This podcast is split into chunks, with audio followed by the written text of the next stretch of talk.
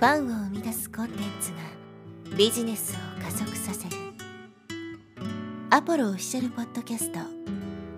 超ブログ思考。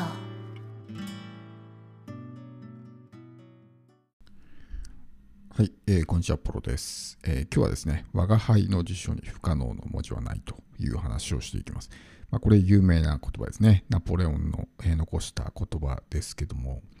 この言葉を聞いたときにですね、どんな一生を持ったでしょうか？僕も最初ですね、この言葉聞いたときに、そんなわけないだろうっていうふうにね、思ったわけです。まあ人間ですから、当然できないことはね、あるわけだし、絶対的にそんな不可能の文字はないなんていうのはね、ありえないっていうふうに思ってたんですけど、まあ、彼のね、真意は分かりませんが、僕なりにですね、この言葉がどういう意味なのかっていうのをちょっとね、まあ、考察してみたので、今日はそれをですね、お話したいと思います。で、この我が輩の辞書に不可能の文字はないというところですけども、不可能ってどういう状態を不可能っていうのかをまず考えてみたいんですよね。例えば、えー、100メートル走ありますよね。今だと世界記録が9秒58だったかと思うんですけど、じゃあ自分が100メートルで世界一になろうと思って、今からですね、一生懸命こう練習するわけですけど、この9秒58を切るのって不可能ですかね。やってみないとわからないわけですよね。チャンスがある限り不可能ではないということです。例えば今一生懸命走ってる人、まあ、日本人のね、トップランナーでもいいですけど、まあ、10秒切るのがやっとぐらいの、え、状態かと思うんですけど、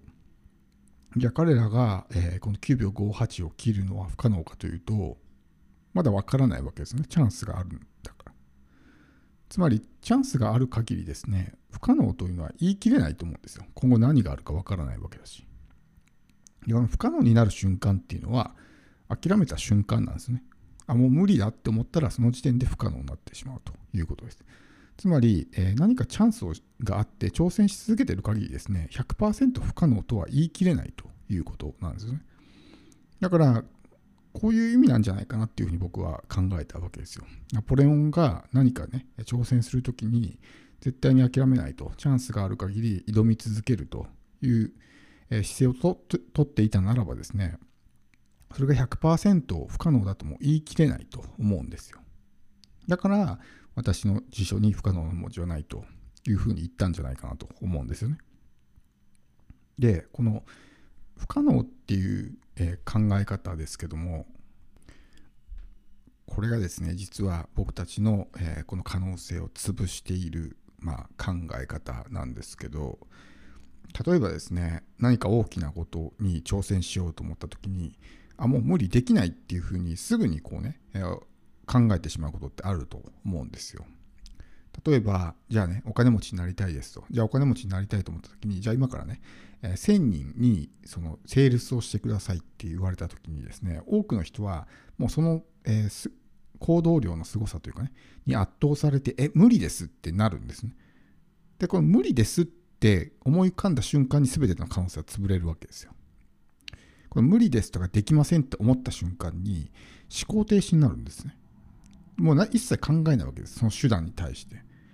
で、何も考えないから当然その達成する方法もわからないわけです。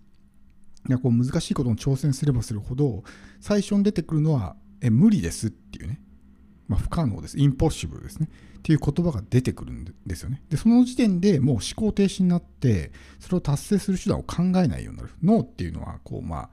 うんですか、楽をする習性があるんで考えないようにするわけですね。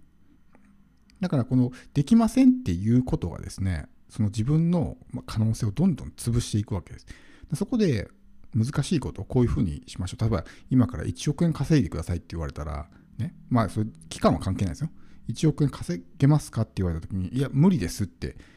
言ってしまったら、その時点でもう1億円を稼ぐことはもう絶対できないということです。だからこのいかにこの不可能とかできないとか無理とかそういう言葉を使わないのかっていうのは非常に大事なんですね。で、引き寄せの法則あると思うんですけど、引き寄せの法則ってこう自分の望んだものがですね手に入るって言われてるじゃないですか。で例えばね、えー、世界海外旅行に行きたいとかね豪邸に住みたいとかみんないろいろこう漠然としたね希望は持ってると思うんです。でこの望んでるにもかかわらず手に入らないのはなぜかというとですねこのできないとか無理とかそういう言葉を発するもしくはそう思うことによってオーダーをキャンセルしてるんですよね。だ僕たちはオーダーしてるわけですよ、宇宙に対して。こういう現実が欲しいですとか、こういう結果が欲しいですっていう。そのまあ、いわゆる夢とか理想とかって言われるものですけど、こういうものが欲しいですってオーダーするんですね。で、オーダーするけども、その後に、いや、無理、やっぱりできないとか、無理とかね、不可能だって思った瞬間にそのオーダー、あ、すいません、そのオーダーキャンセルしてくださいって言っちゃうんですよ。だからこのできませんって、こうね、できないっていうふうに考えることによって、引き寄せの法則が発動しなくなるんですね。これに気づくっていうのはすごく大事なんです。だから、それを考えなければですね、そのいろいろ解決策とか達成方法みたいなものが見えてくる。要するにその思考停止状態からアンテナが立つ状態に変わるわけですけど、そうなる前に自分で、えー、その可能性を潰してしまっているわけですよね。だからこそ、この、えー、できないとか無理とかそういうような思考パターンに陥らないことが大切です。特にこうね自分にとってチャレンジングなことをやるときにですね大抵の場合いやちょっとむずいなとかねむずいで済めばいいですけど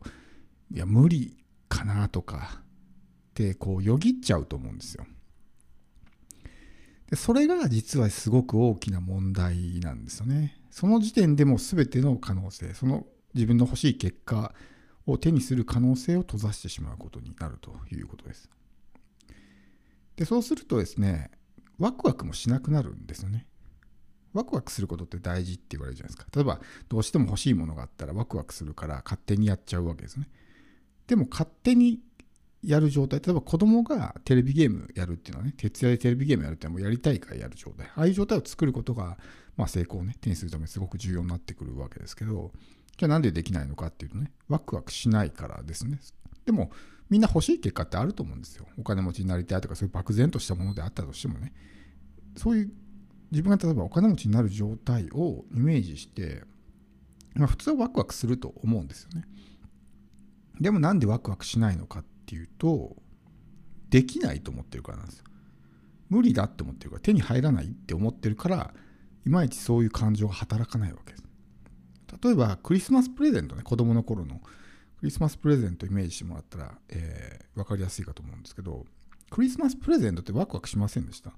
なんか自分の欲しいものが手に入ると思ってるから、もうね、だいぶ前からこう、待ち望んでね、ワクワクしながら過ごしてたと思うんですけど、あれはもうもらえるって分かってるからですよ。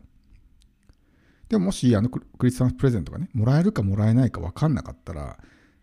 そのワクワクよりもひょっとしたらね、もらえないかもっていう不安の方が大きいかもしれないですよね。例えば今あなたが月収100万欲しいと思っていて、もう月収100万が絶対手に入りますって、例えば1年後に絶対月収100万手に入りますって言われたらもうワクワクすると思うんですよ。だってもう月収100万もらえるって分かってるんだから。だからワクワクしないっていうのは、この自分にはできないって思うからなんですよね。だからいまいちその臨場感を持ってそういう感情が働かないわけです。でそのワクワクするっていうのは一つの、まあ、ポイントになるわけですけどこの感情を働かせることによって欲しい現実が手に入るっていうね、まあ、そういう仕組みになってるんですけど感情が動かないんですよ。頭でこう理性的になんかなんとなく月収100万欲しいみたいな風に考えるけども感情が伴ってないんですね。それはもうただこう何て言うのかな望んでるに過ぎないというかそれだとなかなかこう欲しい結果って手に入らないですね。そこにこう感情を乗せるっていうのはすごく大事で、多くの場合、そういう、えー、自分の欲しい結果をイメージしたときに、ネガティブな方に感情を働かしてしまうことが多い。月収100万欲しい、もしくは、ね、年収1000万欲しいとかって思ったときに、いや、無理だろみたいな。できるわけないだろっていう方が先に勝っちゃうわけです。で、そこでオーダーがキャンセルされて手に入らない。できないって思ったらもう考えないじゃないですか、それ以上。だって無理なんだから。ってなると、当たり前ですけど、そういう行動も取らなくなるし、そういう行動をしないから何も得られないということになるわけです。